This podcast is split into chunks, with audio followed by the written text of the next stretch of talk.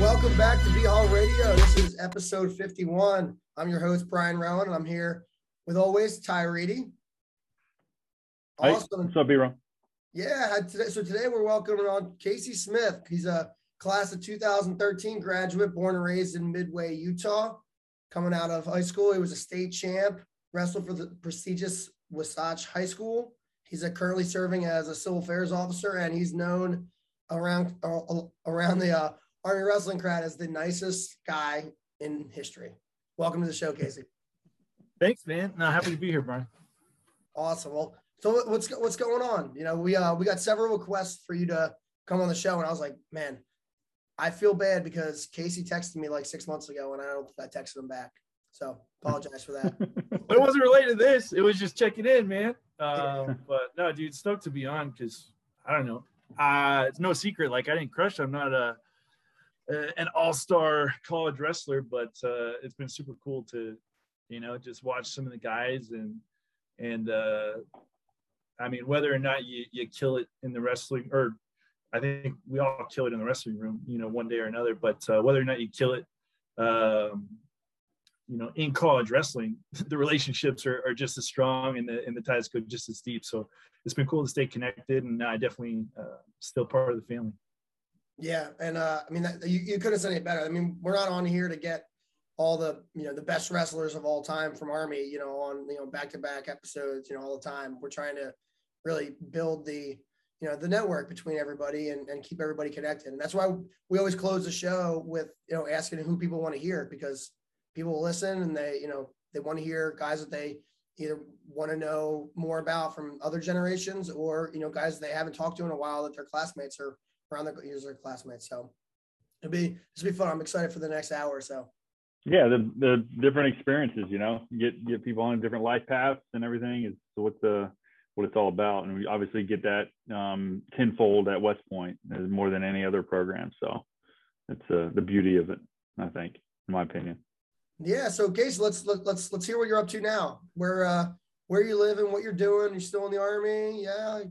I'm, I'm yeah man, you, you, might not be able to tell, but uh, so I'm still on leave, uh, which is why I can grow this nice, nasty red beard out.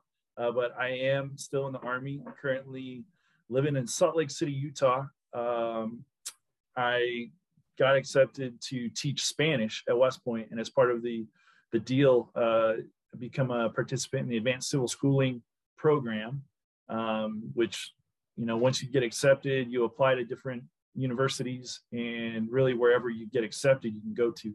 So uh, I, it's been a while since I've been back in Utah, and uh, wanted to come on back. So applied to the University of Utah, Brigham Young University, and uh, got accepted to the Latin American Studies program, which seems a little bit more fun than language pedagogy is what they had at BYU. So um, I here here in Salt Lake, uh, starting classes on the 23rd of August, and yeah, man, just enjoying it. It's been it's been a good stretch. Had I guess almost two months of leave, and it's been awesome. So the army the army takes, but the army gives as well.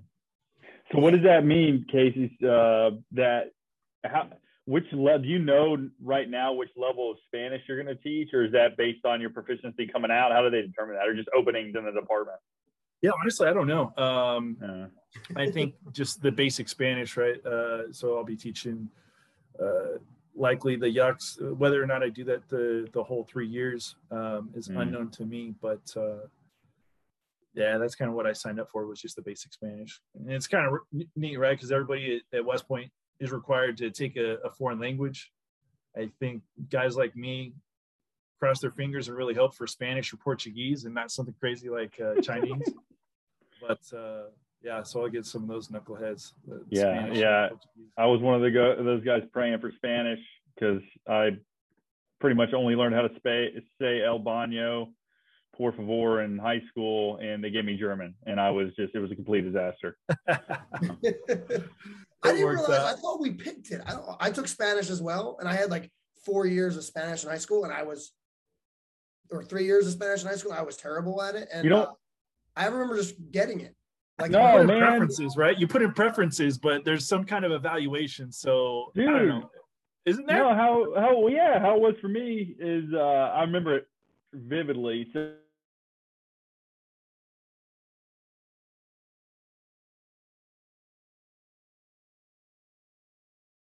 something's uh something's they said uh, even if you fail the written proficiency test you if you took two years of that language in high school it doesn't matter how you perform on the written test you got to go to the verbal the oral so i'm sitting there and it was two at a time me and some other new cadet and this kid and this instructor just rapping back and forth in spanish and i'm like no comprendo sir and he got pissed he was like i never been told you to fail this on purpose so you can get spanish 101 i'm like no he's like fine german i'm like damn it.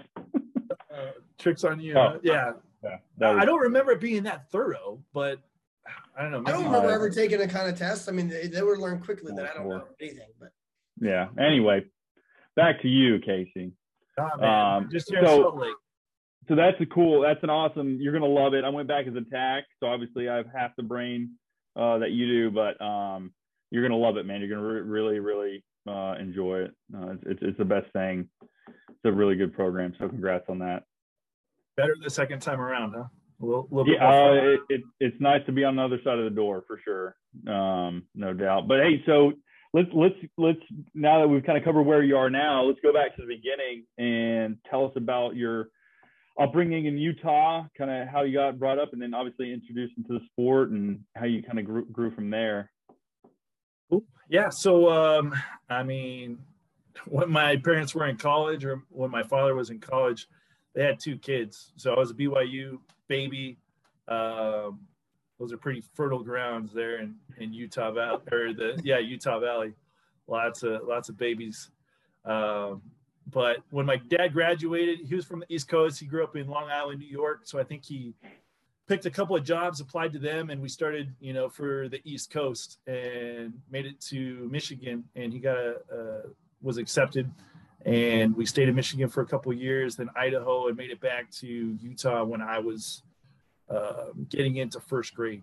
So from first grade on through high school, uh, I grew up in the same small town, Midway, Utah. The high school is actually in Heber City, but it's all in the same valley.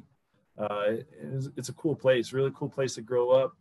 Um, at the time, it was rural. It's still pretty rural, but it's like blown up. Um, you know, now that I'm coming back, lots of like money rolling in there. It's kind of making it almost like a new Park City, which is just on the other side of the mountain.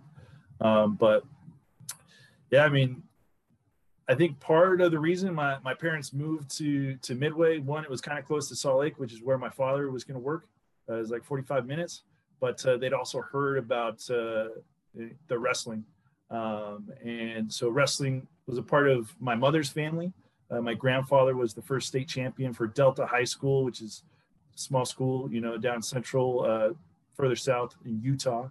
Uh, and then he coached for a lot of years, and he was uh, a Hall of Fame uh, coach. Like, did did pretty well. And so my uncles wrestled, uh, and then actually my father also wrestled. I think for a year in high school, but he really had to work most of his high school years. So for that reason, I think he was super supportive of us you know, when we wanted to to wrestle or to do things, um, he definitely enabled us to to do so. But uh, because of that, I mean, we started super young. Yeah, like five or six. And I say we, my brothers.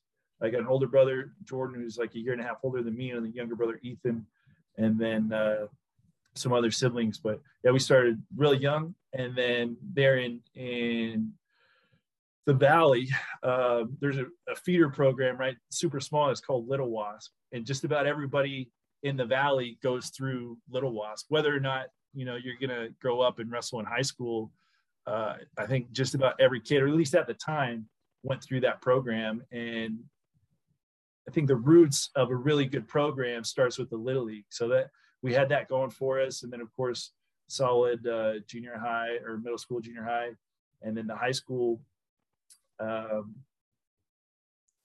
yeah, I mean, the high school is just an awesome program, you know, and I, I think that historically there were good wrestlers. You get some of those farm folks that uh, are just hard nosed, tough dudes, and they did well over the years. And then I know when Steve uh, Sanderson coached, I mean, he coached his boys and they were outstanding. And I think that's probably when they started to get some like national recognition um, and so won for a lot of years there. And then even after the uh, Sanderson boys, uh, Cody, Cole, Cael, um, there were some more you know a really good streak of, of wins. So when I was in high school, I mean, we won two or three years in a row before I got into high school, and then we won every year I was in high school, uh, and just continued that on, and they, you know, uh, continued to to be successful. So just really great program, and probably great, you know, a lot of lot because the the community support because they enabled us to to go cool, to cool places. I mean, we traveled all over the country as a team, um, and we're able to get to some of the best competition that way. That's awesome. That's great. So did the Sanderson, were they at that high, did they go through that high school or did the little kids program or what? So, um, yeah, I mean, the little kids program is Little Wasp, but the high school, right, Wasatch High School uh, is where the, the Sanderson uh, boys went to high school. And that's where Steve coached them. So Steve Sanderson, Papa Sanderson was the coach. And um, yeah, I mean, he, he coached his older boys and then Cyler, um, they left the Valley for a little bit and then came back so my freshman year uh, was Cyler's junior year, and that's when uh, Steve came back and he was assisting. Uh, so he wasn't the head coach, but he assisted uh, my sophomore or my freshman and sophomore year, which is when Cyler Sanderson was on the team before he went off to Iowa State with his brothers, and then later transferred to Penn State. Gotcha. Yeah. So were they like so? How did the club work with were any of the Sandersons involved in the club or like you know obviously like the feeder programs you know feeder program had success and led into the club. You know, I was over at um me and Ty and the Simpsons got got together this past weekend and we were talking about you know how to make successful clubs and ties to high schools and things like that. Um I feel like a lot of times those, those things are know hand in hand. Would they have a hand in in that in little wasps yeah, so Little Wasp actually, I mean, the high school kids, almost like I remember, you know, the the program that West Point was running, right? The Little League program. You had some of the guys on the team. I remember staying and doing some of the practices, mm-hmm. uh, but that's how Little Wasp worked. It was, you know, dads, and then uh, I can't remember if we were volunteered, if we volunteered or we were voluntold to to help out. But I know, you know, the the wrestlers um, helped out with that program and it was just a couple times a week during the the week, and I think it was like during our preseason. Um, and then on Saturdays they would have like little wrestling tournaments, and everybody would win and get a sucker, and but it was just the exposure, right? But uh, freestyle and, and Greco were were you know a huge part of also the I think the success. So that I remember Steve Sanderson was a big part of our freestyle and, and Greco wrestling. So there was like you know, wrestling was school, but then there was the the Wasatch Wrestling Club, um, and that was just you know the local kids uh, training for for Greco and freestyle. Um, I think a lot of that was, you know, the the high school coach also like supported that. But I remember, you know, young coming up, uh, Steve was was always a part of that, and then uh, even when we were in high school, and I can't remember it was probably still part of it, but I remember like Steve had a had a club, the generic wrestling club, and there was like six of us or something. It was just me, my brother, some of my best friends, and uh, we just would train and, and go smash people, and it was pretty fun. So as far as success of the program, like uh, yeah, a lot of people volunteering tons of time, uh, like Steve and Coach Disher, Kelly's, lots of local folks who had wrestled they just gave back. And I think that was the, the key to the success of the entire program. Just a lot of people contributing uh, their time and effort. That's gotcha. great. Yeah. Um, so yeah, so so you went. So I think Biro introduced you as a one-time as a state champ, but you're a four-time finalist.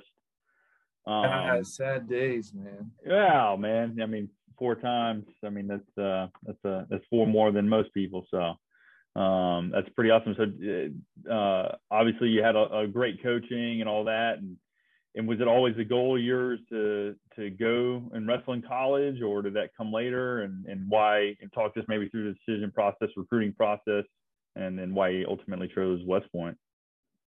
Um, yeah, I mean, I think throughout my high school experience uh, and before high school, I was watching Cael and Cody. Like I was watching the boys that went through the high school, and it it was it, it felt fairly attainable, you know, to like wrestle mm-hmm. at the mm-hmm. next level. And then uh, you know, fortunately, we we had success. And I say we, like my brother, uh, the Salazars. There were there were some of us, or a couple of us, that went in and wrestled in college afterwards.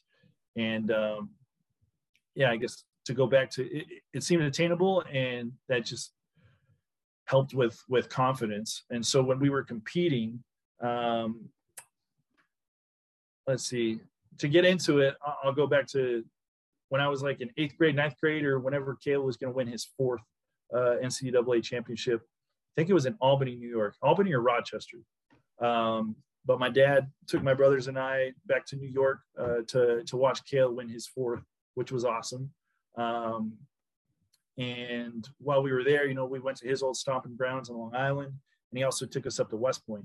Uh, and we took the tour and, and went around. And I remember him getting into an argument with uh, the tour guide at the, the chapel. They were talking, trying to argue with what was the biggest organ in the in the northern United States or something. I don't know, in the United States, something like that. But it, it was cool. So that was the first exposure. Uh, so I knew about West Point, uh, but didn't really think about going until my sophomore year. Ran into uh, Billy Maldonado, who was assisting for for Coach Barbie, and he was an ISU guy. He was an Iowa State guy. Um, so I can't remember if he like came over to Steve or, uh, but talked to him, and that was my sophomore year, and then started getting recruited later. And I met, you know, Coach Barbie. I think was really good. Like uh, just sending little letters or checking in. But I didn't meet him until uh, my junior year at uh, the national tournament, like the junior nationals. It was in Pittsburgh that year. Uh, I think it's in Virginia Beach now, but met him and I remember always feeling like I had to prove like, hey, you know, uh, I really want to do this. Um, so like getting a little nervous and wanting to perform well because I knew he was going to be there. Uh, but it, it, it, went well and I had the opportunity to visit. Um, I think my first visit may have been the summer leader seminar. Uh, and I, they got me in super late, but I was like, I don't know, you know? And so they got me into the summer leader seminar, which I imagine they still do, but it was just like a two week period to check mm-hmm. West Point out. And I remember driving in on the bus uh, and you got all these like kids just excited for West Point. And um, I don't know, lots of smart nerds and interesting cats. But you know there i was and it was cool to to just see west point um, and interact with some of the students that were there doing their summer thing. Uh, so really positive first impression. And then i wanted to you know get back and i can't remember if uh, summer leader seminar was first or if i went to the camp but you know talked to my parents and uh, was able to go to the camp um, and that was solid, you know, just to be there with some of the boys. We were talking earlier about Austin Milster and then the the Simpsons. Most of the Simpsons, except for Willie, they were graduated before I got there, but I, I met them at the camp and like John Anderson. I remember John Anderson teaching in the camp. So I mean that was that was also really nice just to connect with some of those older guys, uh, and of course super solid group. So that started my recruitment process, and then um, was able to to make it back, and they put me up uh, on a recruiting visit with Bob Haichu, who we were talking about. So shout out to Bob Haichu. Shout out to Bob. Uh, Bob. and yeah, just again, really good experience. And I remember like Nate Tababin and uh, oh Fig, what was Fig's name? Uh, Ferguson. It wasn't Fig. It was Ferguson. I was like Scott. Scott Ferguson. I was like Ferguson, Featherstone, one of the two. Featherstone, like all the boys. Nando, like just yeah, man. It sucked me right in. So I, I was stuck. Uh, so, I mean, I think I got some letters to other places, Maryland, um, Cornell, some other other spots, but they sucked me in pretty tight, and that that was the only place that that I wanted to visit. The only place I really wanted to go to. So Very it sounds cool. like you. uh I guess it, it's funny because I feel like we know each other. And I, I put these docs together, all these questions, and I'm like, I don't know anything about people. But uh no, it sounded because I was going to say like, oh, was it a culture shock of you coming to West Point? But it sounds like you knew exactly what to expect going to SL, you know, SLS or whatever the the summer SLS. Yeah, then, yeah but they, they only show you the good stuff, right? I mean, they're they're really nice to you there during SLS. And I think I knew, you know, you watch the videos and you hear about the cadet in the red sash and different things. Um, but I was put at ease a little bit because, um, like the day before we reported for Beast, we had uh, a little barbecue, and so I remember meeting Rudy and Kirk Landon and um, like my, my entire class there. And so when we were uh, going through Beast, of course, some of us were in the same platoon or we were close, but these were guys that you just hung out with the day before, and and so we had that initial connection.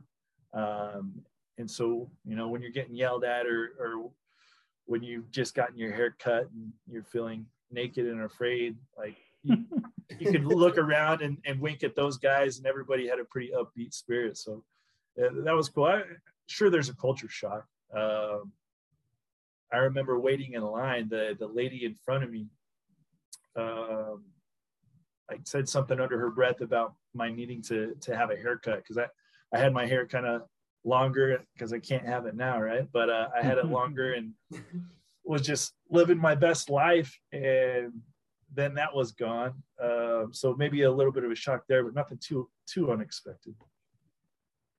Gotcha. Yeah. so, uh, so we overlapped the first two years, um, and then you moved on to pursue the your you know the Mormon mission. Um, talk to us about that process. You know, applying for it, deciding where to go. Uh, I think a lot of listeners, uh, several of the listener questions that we had were tied to you know, details on the Mormon mission because you know a lot of times you hear of people doing it, but you don't really ask the details. So if you could talk about that for sure, we want to. Yeah. Um, so, yeah, Church of Jesus Christ of Latter Day Saints. Um, by that time, by the time that I it was time for me to go, it was already pretty built into the system. I think uh, guys started going probably mid or late 80s, early 90s. Um, and I think just like culturally or at the time or traditionally, let's say that, yeah. Tr- so traditionally they were leaving after their uh, yuck year, after sophomore year. Um, and so that was just my plan. Uh, and because guys had, had left uh, West Point, generally learned a new language, returned, had success. Uh, the process was pretty easy. Uh, so I just had to indicate that that's what I wanted to do. And I probably told my TAC, you know, uh, told my TAC. And then I remember having to talk to like a, the battalion commander or whatever, but it was like, that was a requirement of the process because you were resigning. Um, and so you had to check those boxes, but it was always, hey, I'm leaving with the intent to come back. Um, and that definitely made it a pretty easy process. You know, nobody was trying to like talk you out of it. Um, it was a little hard because it was tough to leave the leave the boys. Uh, I mean, it was a solid two years, really solid group, and then also like I was getting a little bit better when it comes to wrestling. Like you're you're improving, uh, so it was kind of hard to leave, but that was always the goal, right? It was it was to to go and to serve uh, a mission, and so that's you know that's what i was able to follow through and do uh, as far as you know uh, like picking where i went you just submit your your packet and you have a put a little bit of experience so i think i put you know that i had spanish uh, in high school and in college but i wasn't like the best college spanish speaker i think i got like b's maybe a no probably not a c uh, but got like b's in spanish uh, there at West Point. Um, but then you get a letter back and it says like, "Hey, congratulations, you've been called to serve in the Guayaquil South Ecuador mission," and that's it. Like you don't get a pick. Uh, and so I, I then you know resigned, and I've got my my little certificate that says like honorable discharge from the army. You know the whole the whole shebang. Uh, so you're completely gone. But uh, I stayed in touch a little bit uh, I think a letter, a couple letters uh, with the boys coach uh, checked in every now and then, and then like a year and a half out because uh, it's it's generally 24 months, two years. Um, so it was probably before a year and a half, probably about a year out is when I started like to reapply, which I did have to do, but I don't recall it being as painful as the first time, and maybe it was just because I had a lot of the stuff already done. But I did have to re retake the the PT test. I remember we had to like get a taxi to uh, mark out, you know, what a mile was and run that and do different things um, to meet the requirements. But um, yeah, reapplied. And with the reapplication, I think one of the most stressful things is that nomination, right? But the first time I got one nomination and probably by the skin of my teeth. The second time, like everybody knew that I had already completed two years. So I got the nomination pretty easy and it wasn't that bad uh, to, to get reaccepted. I didn't throw in, you know, another nomination. That's, that's what's that? Yeah, I did have to get another nomination. Yeah, I had to get another nomination because, um, like, in, I think the the process was entirely new, right? So I had to start at scratch in a way, um, but having the the credit of already done two years, and then especially, you know, with a state like Utah where they have probably a lot of the the guys from Utah that go to the academy may leave and serve a mission. Um, just because of the number of members of the church there are from here, it was it was pretty easy. But uh, a little plug that I'll throw in there, like I remember coming back to West Point and going through this like in processing. Uh, me and the the other guys, there were six other dudes that had left and served missions, and there was another guy or two. I remember at least one other that had also left. He wasn't a member of the Church of Jesus Christ of Latter-day Saints, uh, but he left and just kind of took like a hiatus. And I think he went to Africa. I can't recall if it was a year or two, but I mean, the, that just tells me that the option is open and it's not just, uh, you know, members of the church. It's if you've got that calling, or I don't know, maybe in certain cases like Olympics or different things, you could probably go that route. You know, I, I think the sky's the limit, but that that certainly allowed me to accomplish a goal that I had set, and then uh, was able to come back.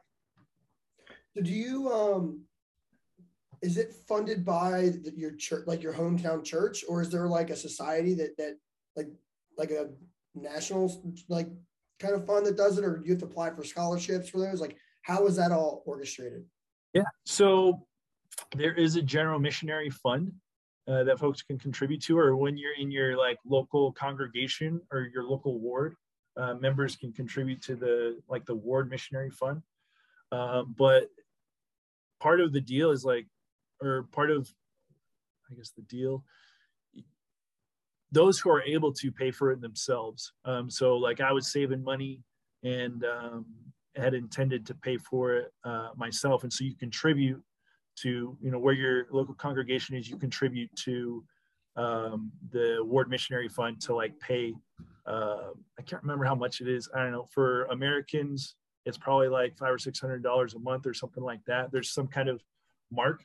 Um, but yeah if your family's able to you do it yourself and uh, although i had intended to do it like my parents covered that so i could save the money that that i was saving up um, and other folks I know, um, like a cadet at West Point who left uh, from West Point. I think he was baptized while he was at West Point and wanted to go on a mission. Like I remember contributing to to that. You just it's pretty easy to do so. Um, that way, when you're out there, it's like you know, at least I remember like, hey, uh, I'm. The thought was I was paying for this, so I'm not going to goof around. I'm not going to, uh, you know, get sent home or something um, because there are, are different rules uh, pretty strict actually like not not going to the movie theater or watching tv or hanging out um, all too much like your intent is to to be there uh, and it's a proselyting mission so you're talking to people about the church and sharing uh, with them principles that at least in, in my situation enabled me certain um, opportunities and happiness or you know uh, an understanding that definitely blessed my life. So it was something that we wanted to share. But yeah, pay for it. But if you can't, like, there's always there's there's people that uh, that look out for you.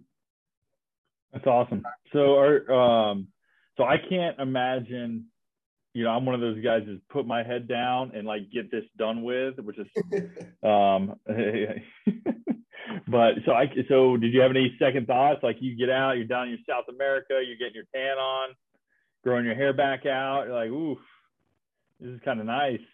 Don't know uh, if I uh, want to go back. Did you ever have any of those thoughts? A little bit, but not not too much. Like yeah. I remember, and so at the time, missionaries can call their families now. I think on a weekly basis. At the time, we couldn't. Um, so you talk to your family like on Mother's Day, on Christmas. When I started the the reapplication process, I got permission to to make a few phone calls, and one of the folks that I talked to was Colonel Messett, um, and just to you know check in with him, see how things were going, and he was you know he was huge part of my support system um, the first two years, and so like I I think mostly just wanted to check on myself, like hey, if I'm still still down for this, but uh, uh, I remember feeling you know pretty confident and excited to to get back.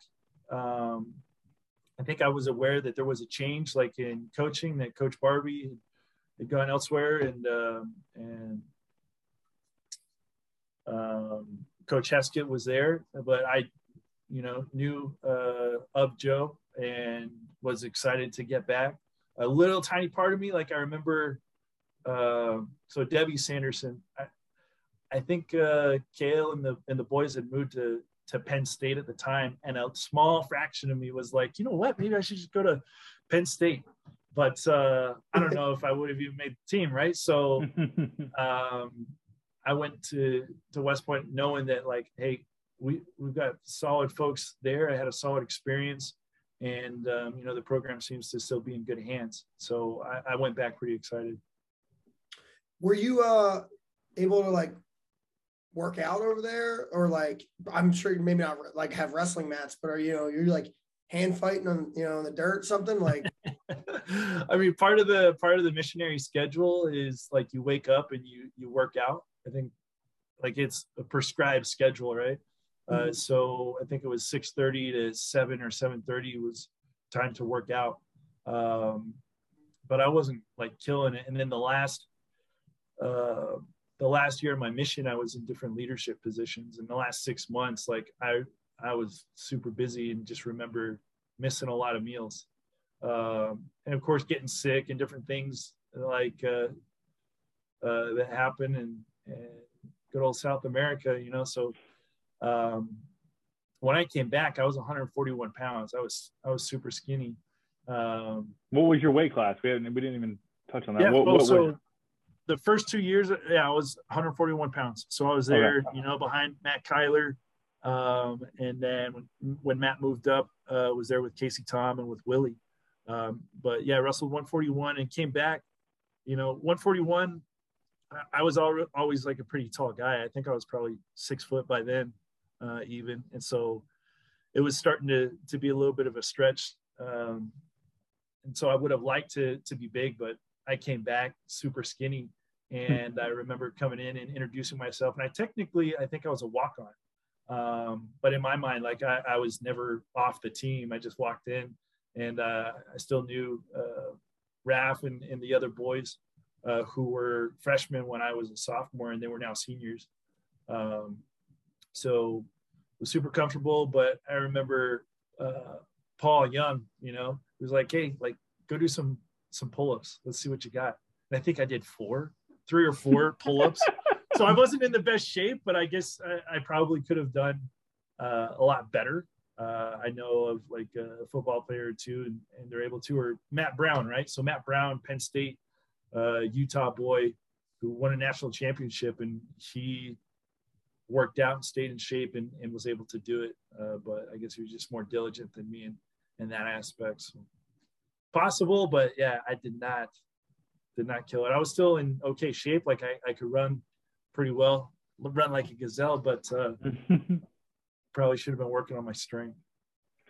So you rattle off some pretty, uh, you know, some studs there. So I guess you know, talk us through just briefly your, uh, you know, so you were behind Cyler the first few years.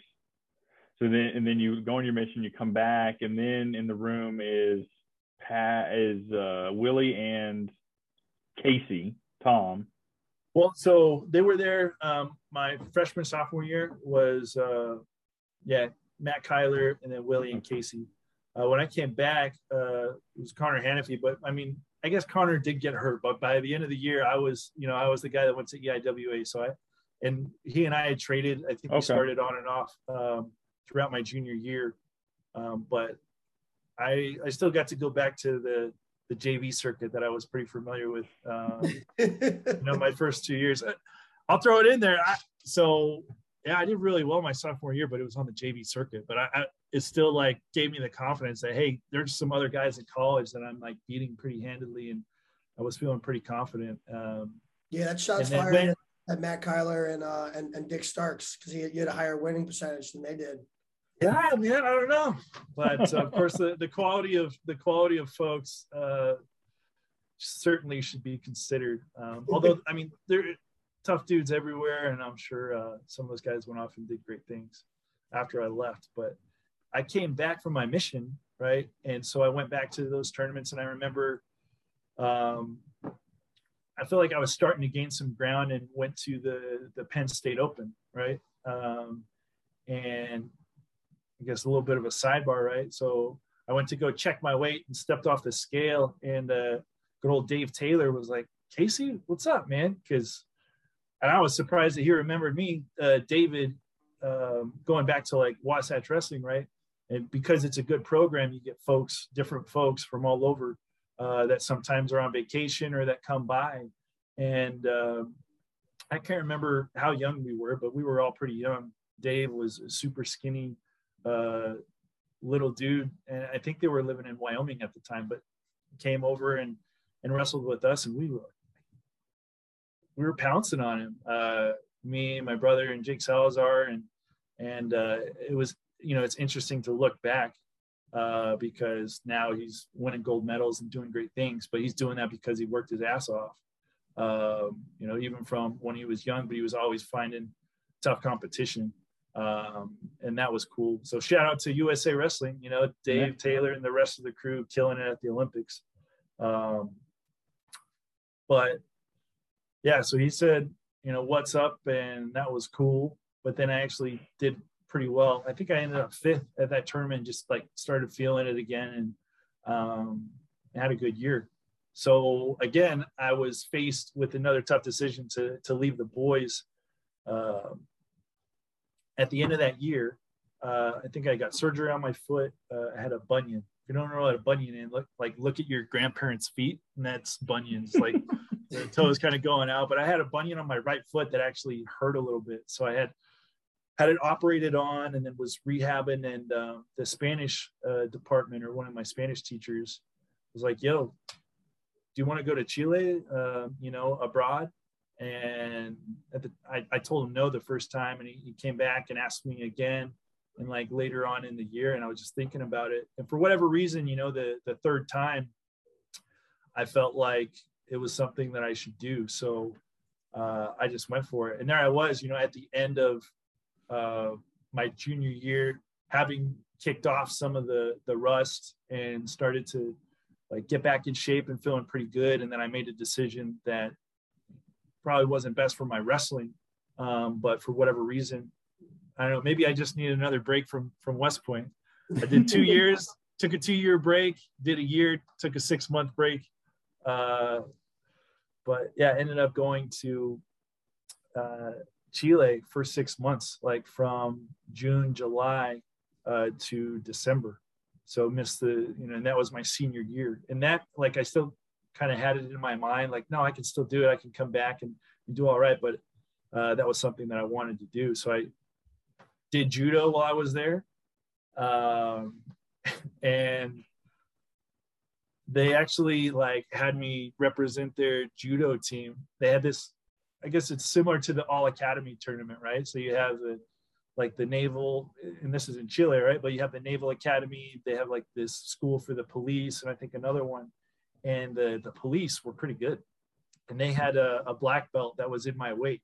Uh, and like during the team competition, just like a, a dual tournament. So you know, you send out your guy and and the points were close. And I had this black belt dude. And um, cool thing about judo is it's pretty similar to wrestling. You know, there's a couple things that wrestler you can't do that uh, with judo that you can't do with wrestling, but like somehow we got down on the ground and I just kind of like wrapped him up, you know, did the little octopus thing and just uh, wrapped my my little clutches around him and like ended up beating him. But uh, a, a reason for that uh, little tangent. Um, was a couple weeks before that.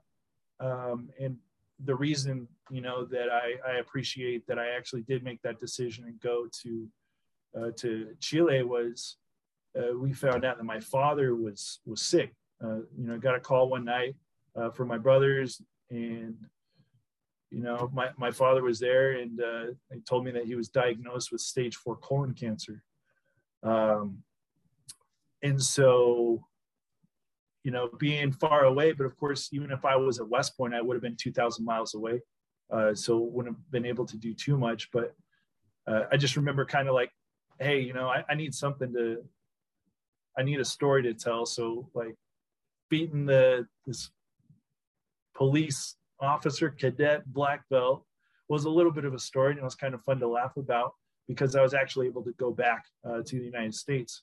Um, the way the, the Chileans do it, right? They're opposite hemispheres. So uh, they kind of take their winter break um, there in August, September, or they had a break in August and September. Um, so I was just going to have three weeks to travel and to go around. Um, but I was able to go back and, and be in Utah and be home when my father like started chemotherapy and started the process. Uh, why things happen, you know, I, I, I don't know, but uh, like I'm a religious person. I pray, and and for whatever reason, I felt like it was a good idea to go. And I, I will always appreciate like those three weeks that I had um, at home when my father started the process. Because then I went back, went back to Chile, uh, finished up the semester, and it was awesome because you know I had one that helped contribute to the academy in some way. You know, people treated me really well, and it was it, it was just a great great experience. And then went back, finished out, and graduated. My you know my father uh, at that time was getting pretty sick, uh, but he was able to make it out, uh, make it to my graduation, and then make it to my brother's wedding uh, before he passed. But he passed when I was uh, at basic officer leader course in Fort Benning. I guess I made it home, right? Another blessing um, he was getting sick, but uh, had a break, or I can't remember if I like just told him that I was gonna, I needed to take a break, but made it back uh, in time to be with him uh, for when he passed. And um, you know, to to get to the brotherhood a little bit, uh, yeah, it, it, was hard to leave on my mission because uh, I love those guys like Rudy Chalednik and Josh Sandhouse, Rob Swan. Uh, I could list them all off, right? uh, it was super hard to leave those guys. I love those guys. Um, and then coming back and being adopted into the family again, you know, or at least to the class by Jordan Tom and, and the rest of the crew. Um, but it was those guys, you know, like Rudy and, you know, another shout out to, uh, uh, to Christian Snook, you know, that from the grapevine, they just heard out, and they, they were the guys that reached out. And I know, you know, with Mike Gorman's uh, story that I happened to listen to as well, similar experience. Just the the guys showing up and, and, and reaching out and being present. And now, you know, it, it may go years without hearing from some of these guys or some guys that you know with these I need to to probably call and see see what they're doing, see what they're up to. But uh, the, the relationships that you establish and solidify while at school, they, they last forever. And that's a real thing. And it was, it was nice to, to feel that, you know, at a time that I needed it. And uh, uh, yeah, we'll never forget that. Those guys uh, reached out when they needed to and still doing great things. And so that, you know, um, it was tough, but uh, just kept going. Uh, went back to to Fort Benning and you know continued on uh, the Army route. So you branched infantry? Uh, actually branched um, armor, and they changed okay, that. Right? yeah, I think they, it was like a yeah. year or two before I graduated. The armor guys yeah. went from being at Knox to Benning. Um, mm-hmm. So went to Fort Benning, finished a BOLC, and then it was you know nice that when you're at Benning, you can kind of sneak on to different courses like uh, like Ranger School, a lot lot easier. So although I was armor, uh, was able to get that slot, uh, go do the the Ranger School thing, and then it just set me up for uh, a better time when I did report to my first unit and, and thereafter. And where was that? Uh, were you skinnier after the Mormon mission or after Ranger School? so I was skinnier after the Mormon mission because like my gut actually went in. Because after Ranger School, I remember like standing in this pond. My little brother came up, and uh, I just I don't know if I guess a food baby is the appropriate term, but I had the super skinny arms, just malnourished, but I had like a little bit of a gut and just standing like in the river, just like looking down at my torn and decrepit body. Um, but it, yeah, a little bit more of a belly after Ranger School than after my mission. So where'd you post? Yeah, so uh, first post was Fort Lewis, Washington. Okay. Um, highly recommend that. Fort Lewis was was awesome. Uh, and I don't know, maybe we can get into a little bit, but we've already gone for a long time. But it was kind of hard to finish up at West Point and also leave, you know, knowing that there's there was a war going on. Um, and 2007, when I first got there, was like when the surge was going on, and just a part of those first two years, you know, it was expecting and knowing that you were going to go uh, into into combat, and then choosing to leave, and in a way feeling kind of like, oh shoot, you know, I'm like piecing out when my friends, my brothers are gonna potentially go into harm's way, and here I am, like doing something else in, in Ecuador.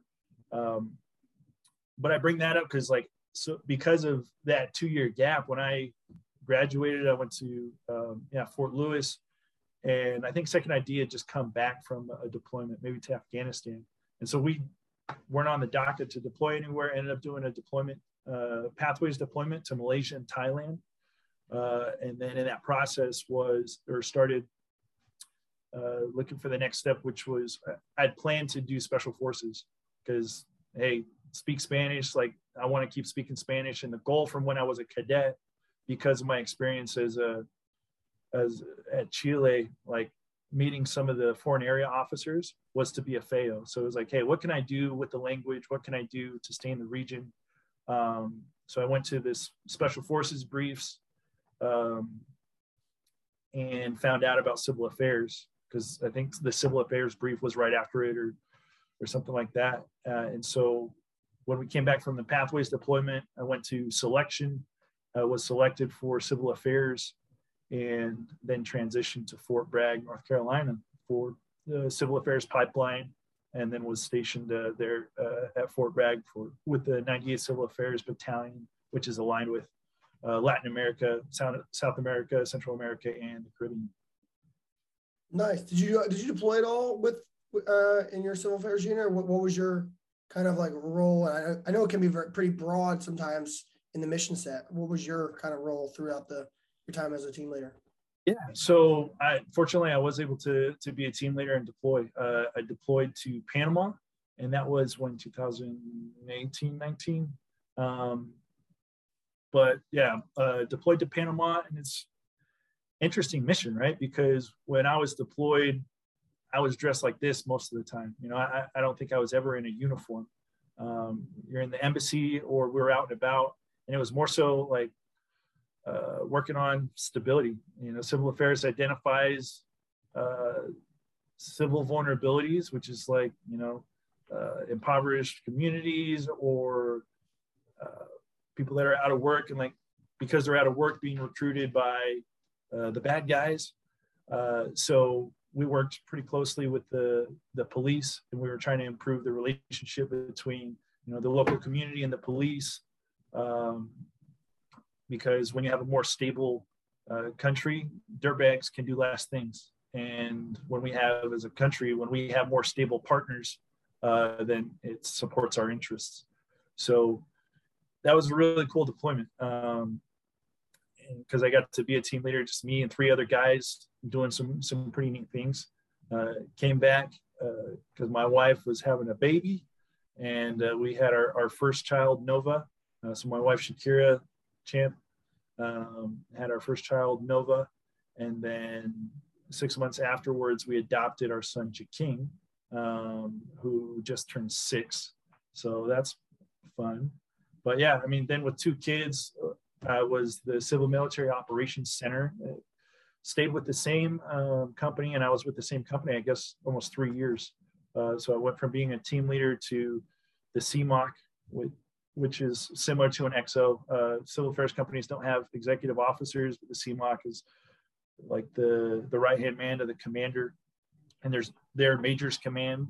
Um, so you know, I was a captain as a team leader, and that was my like KD time. I didn't have to be a, a company commander, uh, you know, to meet that time as a captain, um, and then deployed uh, as like an operations officer to um, Soto Cano, uh, Honduras, and that's where you know we have a special operations command forward there in Honduras uh, under SOC. Uh, so we were there as a headquarters element, you know, uh, getting our boys whatever they needed and also establishing some relationships there with the, the Hondurans and doing different uh, uh, different things. So, yep, did deploy and that was that was nice. Deployments as a civil affairs or just within special operations, I think are, are pretty enjoyable and, and uh, I highly recommend it.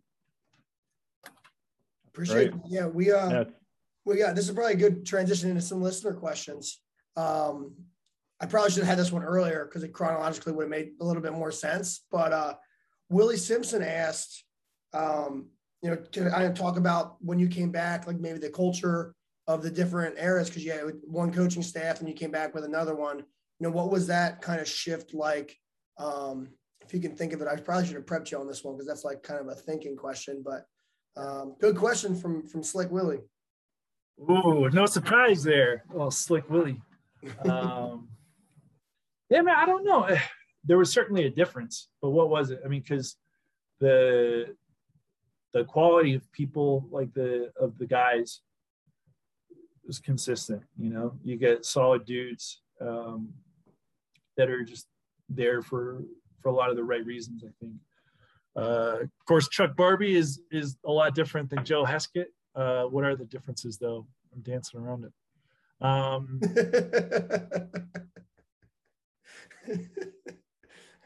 don't know, man. Honestly, I. Well, let's uh, let's have you sit on it, and I'll ask some easier questions. All right, yeah, yeah, we'll, we'll come back that one last because that's a hard one. Uh, Matt Cyler asks, "How did he become such a wonderful ray of sunshine in a dark and sad world?" oh, jeez.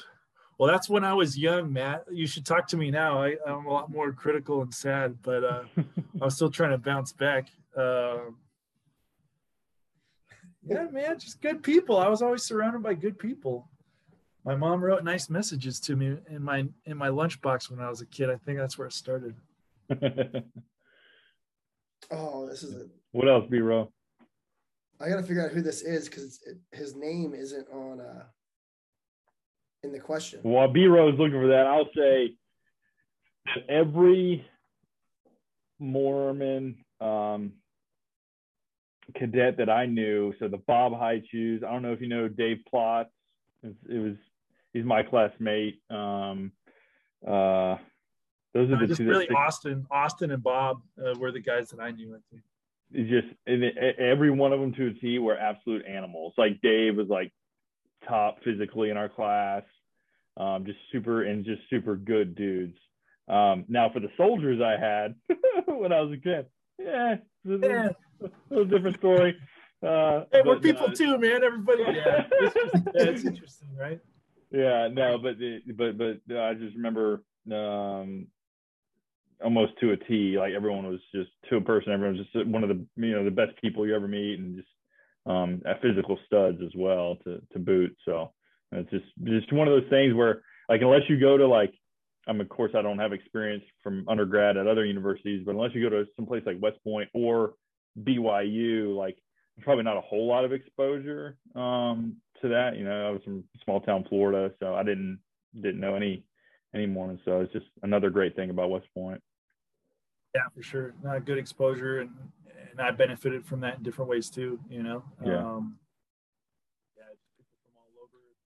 They bring the best of them, the best of their communities, and you get to mix it up. So, what so you got, B row? His name is Botero. Last name is Botero. Christian. Um, he asks, is Mormon strength real? yeah. Um. Yes. Yeah. Why did I hesitate on that? Of course it is. I mean, I just, it was it was just kind of silly shenanigans. Um, Rudy Chaletic. This isn't a question. He just said, just tell Casey that I that he says Gus Chiggins says hi. Oh, Gus Chiggins. You know what that's about, Brian. I think you showed that one to us. I don't know if I showed it, but that's that one goes way back. You ever see the uh, this SNL skit tie with uh, Will Ferrell? He plays this character Gus Chiggins. Trust me, Joshua, you will know. I'm sure I've seen it. Oh man, I still I still send pictures of lanterns when I see them in stores to like and Willie and all them. Man, that'll never get old. It never aired, but it's like, and it's it's silly shenanigans, but it's funny. Um, gotcha. That's it from the listener question. So you know, before we hop off, we always ask you know who do you want to hear on the show next? You know, we'll uh, want to hear a few of them because you you you reeled some people saying, and then you mentioned others, and you're like, I don't know if you want to change your list around. I still want to hear from Rudy. I don't know if Rudy's already been invited, but my my official submission is Rudy Chaletnik. Uh, and then I'm worried with Rudy because he's so fake negative. people are going to take it real. He's he like tries to act like he's an army hater, but he's like the best army officer probably you'll ever meet. He tries oh, yeah. to act like he hates army wrestling and he listens to every one of these episodes. So, I'm afraid. Uh, dude, our, our, serious. I think Rudy will be all right, dude. Rudy's a he's the man, and I think he's.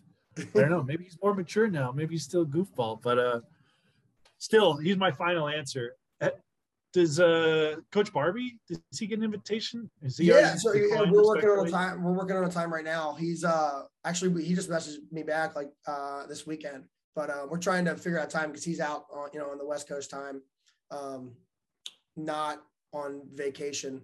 So uh, we're trying to we're trying to organize a time here in the next couple weeks to get his recorded. Other honorable mentions in this order: Ryan Mergen, Christian Snook, and Richard Starks. I, am giving you a whole list, but as Ryan Mergen's prep school coach, I, I, take some of the credit in him being how awesome he is. Hey, yeah, Ryan. Ryan's cool, man. Great dude. No, good pick. I like that one. Awesome. Yeah. Well, awesome, Casey. Yeah, great no, talking. Yeah, thank you so much. Uh, thanks for getting me on here, connecting connecting the old long gray line. And I, Brian, I'll try and go back to your question. Right, what was different? Um, I mean, you had different faces, some different technique, uh, maybe, but the, the cool thing about um, an institution like West Point is it is a long gray line, right? You get a lot of really quality people um, so as much as some things were different, what, what, what was consistent was you had people that wanted to to succeed, that wanted to be great at wrestling, and um, that were willing to help you uh, also be great in the different, uh, you know, the different uh, adventures and goals that we had. So now I think that continues, and it's cool to see, you know, with this and with uh, just what Coach Ward and the rest of the boys are doing. Um, that they're just continuing on, man. Always getting better and, and, figuring it out, no matter who's at the helm. Awesome. I'm, I'm, I'm glad we waited for that response because that was a that was. Got to bring it home, man. Got to bring it home. Yeah, it's good. Well, it was great having you on. Appreciate it. You know, we'll have to catch up more. Uh, keep better in touch, but be yeah, on. Have fun. Have fun in grad school. All right. Hey, thanks, Ty. Great to great to meet you a little bit better. And uh, Brian, as always, thanks, man. Love you, dude. Keep it up. You too, man. Later.